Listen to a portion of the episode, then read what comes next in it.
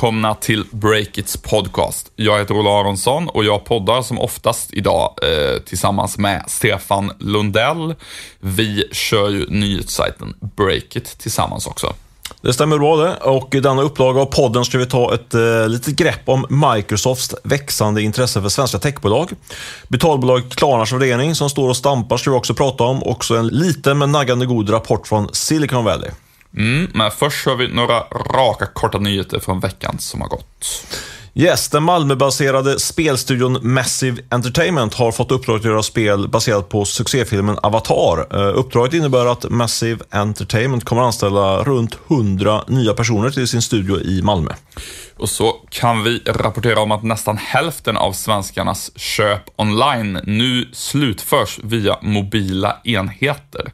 Alltså mobiltelefoner och surfplattor. Det eh, placerar Sverige på en tredje plats eh, i den ligan i världen. Det visar en rapport från undersökningsbyrån Criteo.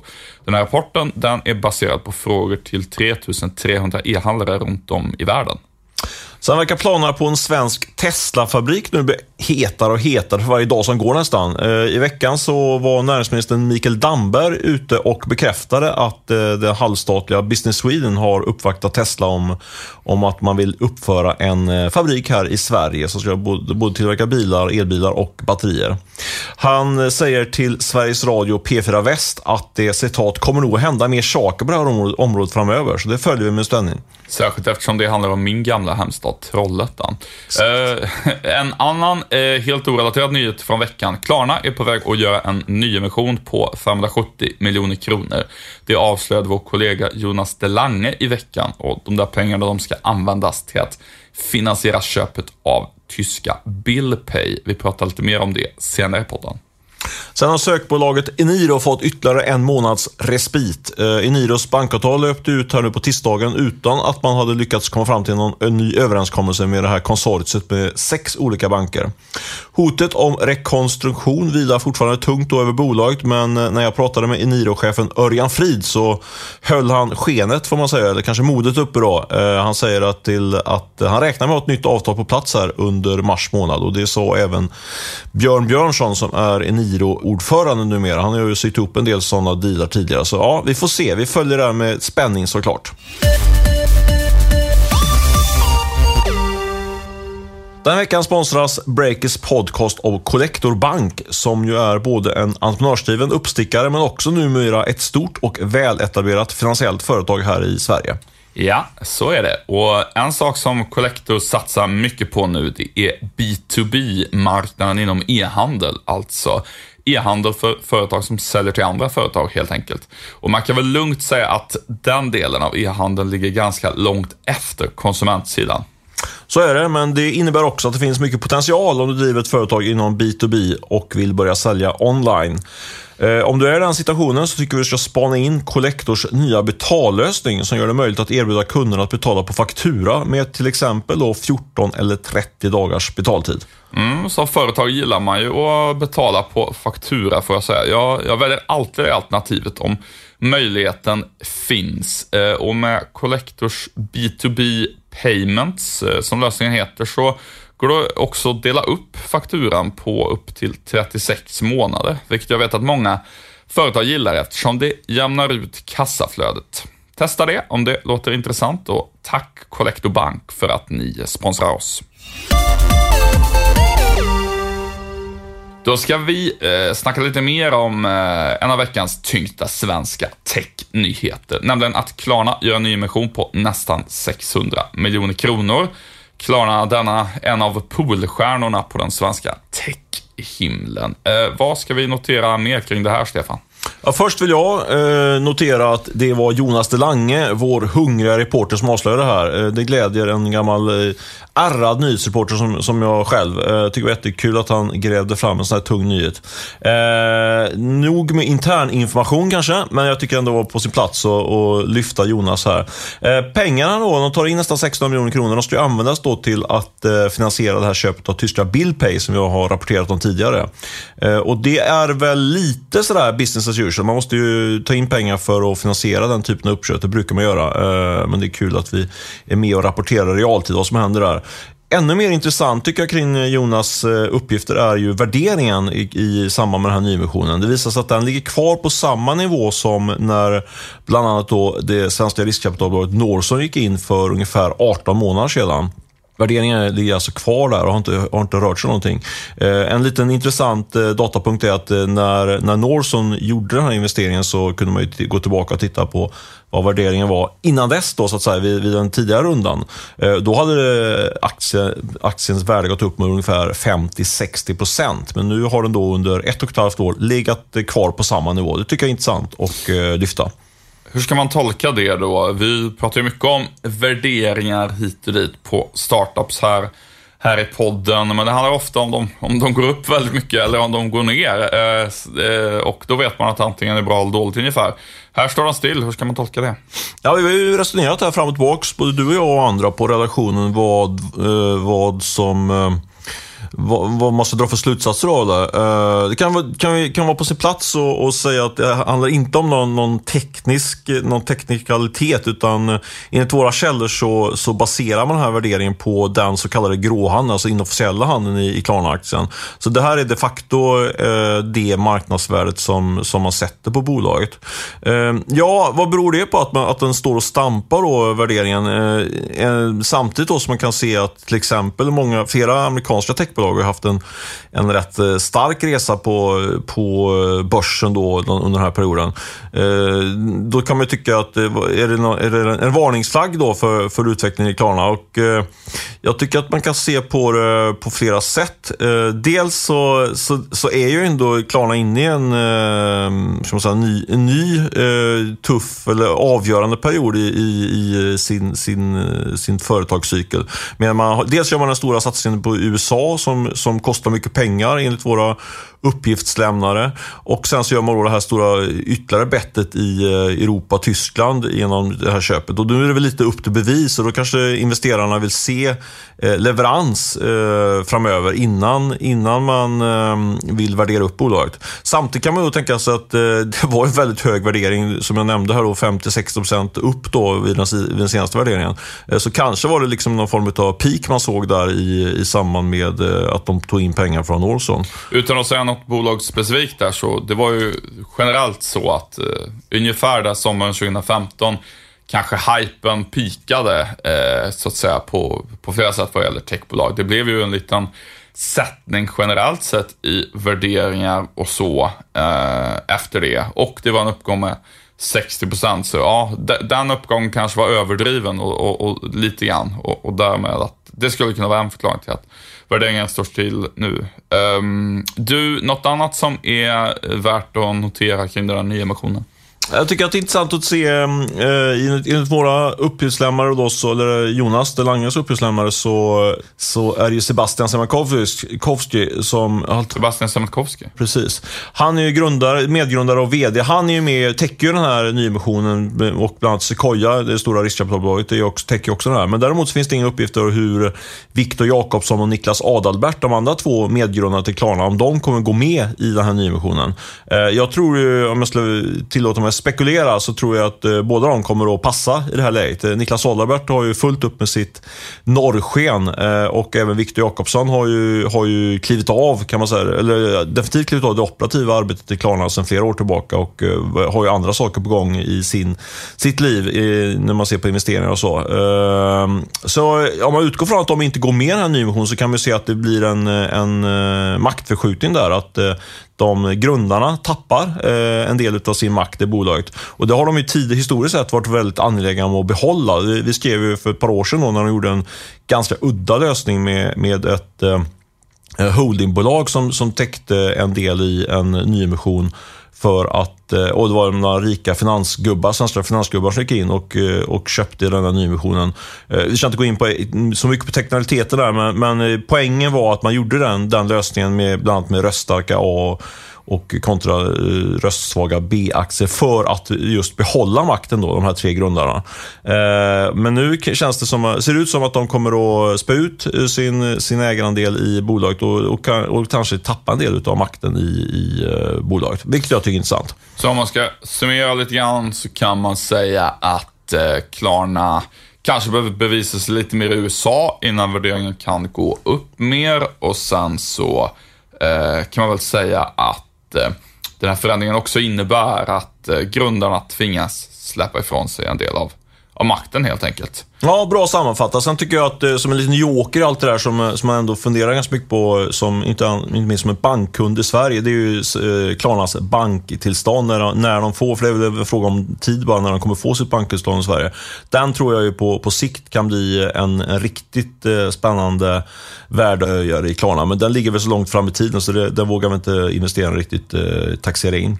Ja, Du- när de väl får banktillståndet är det ju, ba- bara det kanske bumpar upp värderingen en, en liten bit. Ja, det är möjligt. det. Man, det är möjligt. Men du, eh, vi har ju grävt en hel del kring Klarna, det har du också gjort, men du har också grävt på andra håll här. Du har ju varit och nosat lite grann i Silicon Valley, i alla fall pratat med folk som driver bolag där. Vad, vad är det du har nosat upp via de här kontakterna? Jag hade ett, eh, ett eh, kvällssamtal på telefon igår med Jens Nylander som driver Automile. Okej. Eh, han är ju känd för att han tidigare drev Jens of Sweden, MP3-spelarbolaget som, som inte gick så bra sen. Och även Jace, hörlursbolaget som numera är noterat. Em, men nu kör han Automile som är en tjänst som gör det möjligt för typ byggfirmor som har några bilar att mäta hur de här bilarna kör för att optimera bränsleförbrukning och sådär. Och eh, jag har skrivit en artikel om Automans omsättning. De omsatte 33 miljoner och så förra året. Men jag tänkte bjuda på eh, några grejer som inte kom med i artikeln. Eh, som var Jens Silicon Valley-spaningar kan man säga, som han bjöd på där. Fan, han har bott i Silicon Valley, det var det 12, nu, två år nu snart. Ja, nu är det ett, ett år eh, sedan de kom igång på allvar i Silicon Valley och vad blir det? Ett och ett halvt år sedan han flyttade dit ungefär. Ja. Eh, Så han är svensk entreprenör på plats där och eh, ja, men några intressanta grejer som han droppade. Han sa bland annat att precis nu så har det varit lite av en dry-up, som han sa, alltså torka på riskkapitalmarknaden i Silicon Valley. Eh, mycket på grund av att allt fokus har legat på Trump i, i medierna och vad investerare och alla möjliga beslutsfattare fokuserar på. Det har varit liksom lite avvaktande och tufft att få in pengar och att ehm, om man var en, en entreprenör som liksom höll på med en kapitalanskaffning precis där då när Trump blev vald och liksom nu månaderna efter, då kan det nog ha varit ganska tufft lite grann att processer stannade av och ehm, ja, det är intressant spaning tycker jag att liksom en ny president kan få så direkta påverkningar även liksom på en entreprenör inom något till synes helt orelaterat som är inne och ska sätta en runda. Mm. Vad hade, hade han några andra spännande spaningar att bjuda på, den gode Jens? Ja, nej, men han sa eh, bland annat eh, att han hade varit på SASTER, som är den stora konferensen i världen för så kallade eh, SaaS-bolag, alltså Software as a Service. Eh, jag vet ju att eh, det var många svenska entreprenörer som var där också. Eh, jag kan förklara vad SaaS är. Det är alltså mm, företag som säljer sina tjänster till andra företag som en prenumerationstjänst. Till exempel så som Photoshop funkar numera. Att man betalar en månadstjänst och så får man använda den i molnet, eh, tillgång till den. Eh, och eh, han sa liksom att trenderna på den konferensen där, det är att, eh, det folk snackade om det var liksom att det har varit en guldrush inom SAS. Att ehm, när alla liksom insåg att eh, marknaden för konsumenttjänster och eh, mobilspel och allt sånt där, den var liksom för trång. Så började riskkapitalisterna börja titta på och pumpa in pengar i SAS-bolag. och så har det liksom varit en guldrush där när man ganska snabbt kunde komma igång och tjäna ganska mycket pengar. Eh, men ehm, han menar liksom att eh, nu börjar det bli ganska, ganska trångt även i den sektorn och eh, det kommer bli lite som för mobilspelarna att visst, du har en bra tjänst men ingen hittar den, eh, så att säga. Och eh, det slog mig att det där är på sätt och vis bra för oss på breaket då, för vi har ju en del sådana SaaS-bolag som kommer in som kunder och vill vara annonsörer. Det, eh, ja, de kommer nog behöva mer hjälp med att um, nå ut där helt enkelt. Och, um... Det gillar man ju. Jag vet, vi har ju pratat såklart då som Breakit-entreprenör, men jag tänker mer den här trenden kring eh, kring eh, den här typen av SaaS-bolag där, att det har vi pratat om rätt länge, men det verkar att den har verkligen den har slått igenom nu och till och med kanske pikat då, inte vet jag. Det, det tycker jag Nej, jag, tror inte, jag tror kanske inte att den har pikat, men hans tes var väl mer liksom att eh, det kommer bli tuffare helt enkelt. Det, Mm. det kommer krävas högre kvalitet. Alltså, SaaS-tjänster kommer ju liksom fortsätta ta över världen i sig, men det kommer bli tuffare och tuffare med konkurrens. Eh, man märker ju, jag själv skulle upphandla, eller vad man ska säga, åt Breakit, kollade på efter nya sådana här verktyg för att mäta vår webbtrafik. Och då märker man ju liksom när man googlar efter sådana verktyg, det finns hur många som helst som alla är ganska bra och de krigar sådär med att eh, ja, man köper konkurrentens namn i Google, alltså att man köper sökplatsen We're better than Clipfolio, om man är konkurrent till Clipfolio. Det, det är liksom krig där ute och det blir bara tuffare och tuffare och eh, ja, jag tror att eh, ja, hans tes var helt enkelt, det där, det där kommer bli svårare framöver. Um, en annan sak som han sa var liksom en riktigt stor snacket på Saster-konferensen, det var hur man säljer sådana tjänster. Um, alltså hur mycket kostar varje kund att få in och hur lång tid tar det innan du, du uh, tjänar in den här säljkostnaden.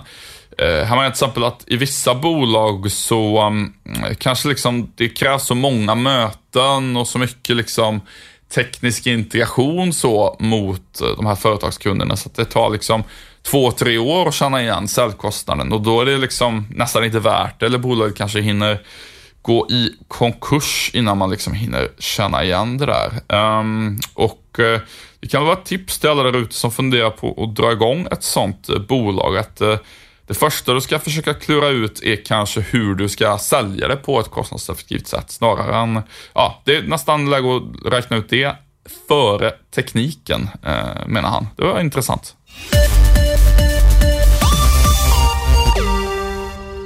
Den här podden sponsras av Alltid.se, tjänsten som vill göra för elbranschen vad andra innovatörer tidigare har gjort inom till exempel mobilabonnemang. Ja, eh, tidigare var det ju så att när man pratade i telefon så kostade det per minut. Eh, det minns man, tillräckligt gamla för det är vi. Eh, men idag känns ju det där rätt avlägset eh, vad gäller telefoner. Men elbranschen fungerar ju faktiskt fortfarande på det här gamla viset och det vill alltid förändra och därför är de först ut med flatrate på el.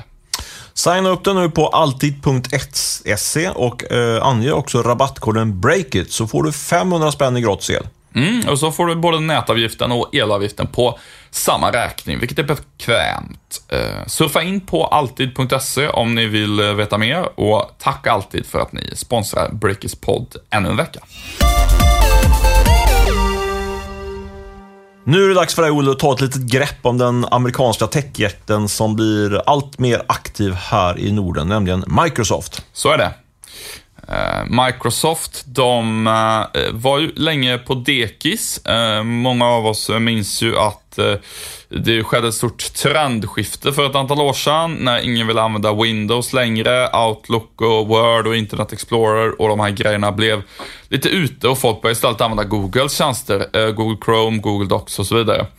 Eh, men nu har ju Microsoft lyckats eh, vända den där trenden, eh, inte just kanske vad gäller till exempel Internet Explorer, men de har lyckats vända bolagets negativa trend. De säljer lite smidigare produkter nu i molnet istället för de här gamla licenserna och ny vdn Satya Nadella som efterträdde Steve Ballmer verkar liksom ha fått liv i produktbyggarapparaten igen.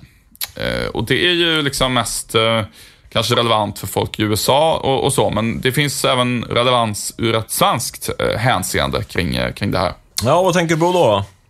Eh, jo, det är väldigt uppenbart att Microsoft blir mer intresserade av att samarbeta med startups och investera i startups, inte minst eh, här i Norden då.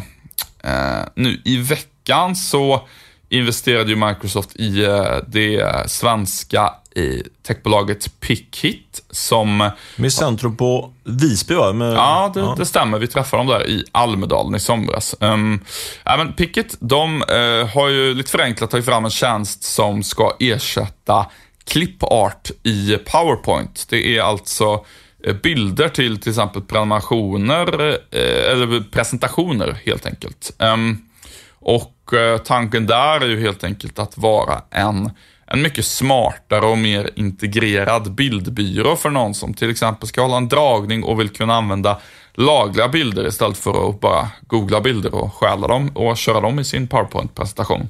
Men det måste vara en jättegrej liksom, att få in eh, Microsoft för lilla gotländska Pitchit här och Pickit säger man va? Pickit. Ja. Mm. Eh, vad betyder det, om vi bara håller oss kvar där lite grann? Vad, vad innebär det för, får de in massa pengar eller är det framförallt att de då får tätare samarbete med dem? Vad skulle du säga? Ja, det är både och. Eh, men jag skulle säga att det som är ja, att, att de investerar i Microsoft, det, ja, ska prata mer om det strax, men eh, det, det, det, är en sak. Men jag tror att för många startups, om vi då tar de här SaaS-bolagen som i framtiden kan få lite tuffare att skaffa kunder och sådär, så tror jag att Microsoft kan vara en väldigt relevant samarbetspartner. Eh, orsaken till det, det är ju liksom att eh, i och med att Microsoft liksom fick ganska dåligt rykte, att de var lite gammeltech och sådär, Ehm, så har ju liksom inte de varit det heta techbolaget att samarbeta med. Folk har velat samarbeta med Apple och Google och komma in bättre i deras ekosystem eh, för att de sitter på operativsystemen i mobilen och sådär. Men Microsofts ekosystem, om man då menar att man som startup kan integreras eh, eh, lättare liksom mot Excel och PowerPoint. I Pickets fall är det ju att de liksom blir standardvalet för bilder i PowerPoint. Det är ju ganska kraftfull distribution och sätt att få nya användare så får man säga. Ja. Det, det, där tror jag faktiskt kan vara väldigt intressant för många B2B-bolag i och med att ja, men det är ju någonstans Microsoft som är kungar på den marknaden fortfarande. Alla sitter ju med Excel och PowerPoint, de där verktygen fortfarande på, på jobbet. Och investeringen i Picket den har ju, har ju föregåtts av flera tidigare i, i investeringar i svenska startups när det gäller Microsoft. Och kanske kan bli fler också. Du har gjort en liten kartläggning där, eller hur? Ja, det är, det är en ganska liten kartläggning, men den är... men den är ambitiös. För, förenklat kan man säga så här. Eh, Microsoft Ventures, eh, deras nya investeringslåda, den har inte funnits så länge. Den drog igång 2015. Och eh, sen dess så har de hunnit med att eh, investera då i Picket. De har hunnit med att köpa upp Eh, Donja Labs, 3D-teknikbolaget i eh, Linköping. Eh, Notera för övrigt att det är två bolag som inte kommer från någon av de svenska storstäderna, där båda två som har lockat Microsofts intresse. Och sen så har de faktiskt också investerat i Norges hetaste startup, Kahoot, som är en utbildningstjänst som låter folk, lite förenklat, skapa egna spel och lära sig i skolan genom att spela spel istället för traditionella metoder. Eh, Nordson och Random, de svenska riskkapitalbolagen, har ju också investerat i, i Kahoot. Eh, så att det är ganska uppenbart att Microsoft vad gäller investeringar och, um, och sådär helt enkelt är aktiva i Norden. Sen kan jag eh, addera till en, eh, som vanligt, när det är, inte som vanligt, men ganska ofta när det, när det gäller mig, eh, obekräftade uppgifter. Jag pratade träffade en person med ganska bra insyn i både Microsoft och andra stora amerikanska techjättars eh, investeringsstrategier i Norden. Eh, och den här personen berättade en rätt spännande sak tycker jag. Eh, och han hävdade, jag får väl säga att det var han i alla fall, så mycket kan, då är hälften av, av mänskligheten borta, men det finns ändå rätt många att välja på.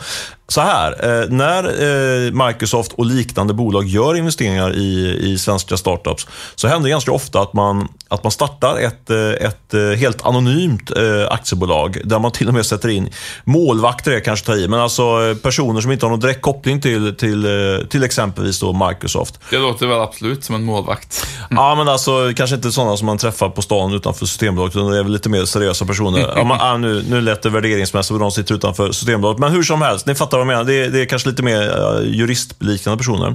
Man sätter upp ett sådant bolag och man köper helt enkelt bolaget eller tekniken då som man framförallt vill komma över. Men ingen får reda på det. Att, eh, att Microsoft eller någon annan eh, stor amerikansk techjäkel eh, har köpt ett svenskt techbolag.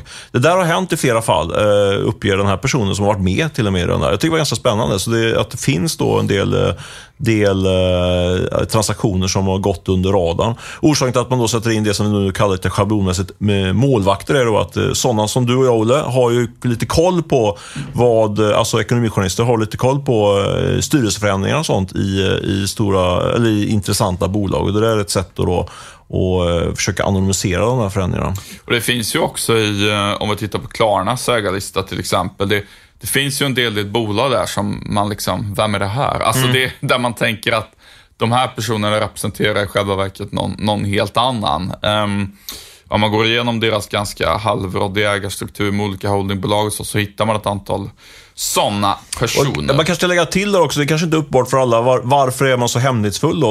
Orsaken är att om man då köper till exempel ett eh, svenskt teknikbolag som har en teknik inom någon, någon väldigt specifik nisch eh, och så annonseras det där och man, man kan läsa om det på amerikanska techsajter. Eller på då, svenska techsajter. Ja, men exakt. Men jag tänker mer om deras amerikanska konkurrent kanske mer hänger på amerikanska eh, techsajter än svenska. Det borde de ju hänga med på Break i och för sig. Men hur som helst, då, då ser de ju, aha, nu är det här bolaget Microsoft eller, eller Eh, Facebook på väg in i den här eh, sek sektoren och då borde vi också göra det här. Så det, det är det som är liksom bakgrunden till att man vill ha, hålla det här hemligt, vad det är för typ bolag man köper. Det hör ni, Google och Facebook, ni måste hålla järnkoll på vad som står på Breakit. Det är vi som gräver fram sånt här om nordiska techbolag. Eh, jag tänkte en sak till som jag tycker talar för Microsofts comeback. Det är, det är någonting som hände i i förra veckan som jag blev nästan chockad av, nämligen LinkedIns nya version av sajten. Ja, du har flaggat för det. Jag måste erkänna att jag har faktiskt inte botaniserat så mycket, men du, du är väldigt positiv till den här förändringen, visst är det så? Ja, och alltså, lite bakgrund då. LinkedIn har ju känts otroligt dåligt produktmässigt. Eh, känts gammalt och sunkigt, oanvändarvänligt, krångligt att använda och så vidare. Uh, nu har de uh, helt nyligen släppt ny design och uh, eh, ny funktionalitet och så och det ser ju otroligt mycket bättre ut. Utöver att det är snyggare och så, så är det mycket mer ordning på de olika produkterna de har.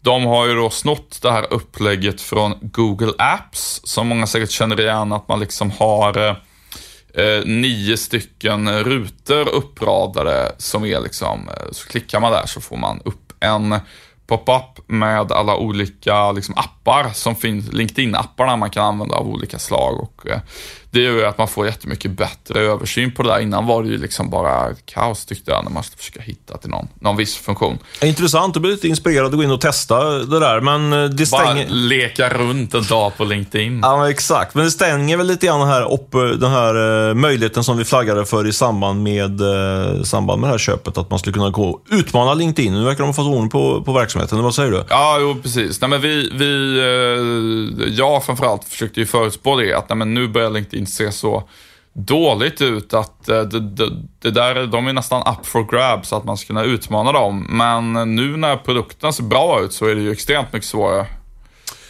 Den, eh, den trend, eller inte trend, den nyhetsspaningen gick inte hem, men vi jagar vidare efter nya, nya förutsägelser och försöker att spå in i framtiden, eh, transaktioner och trender och liknande. Eh, ibland går vi hem och ibland så fixar vi det inte.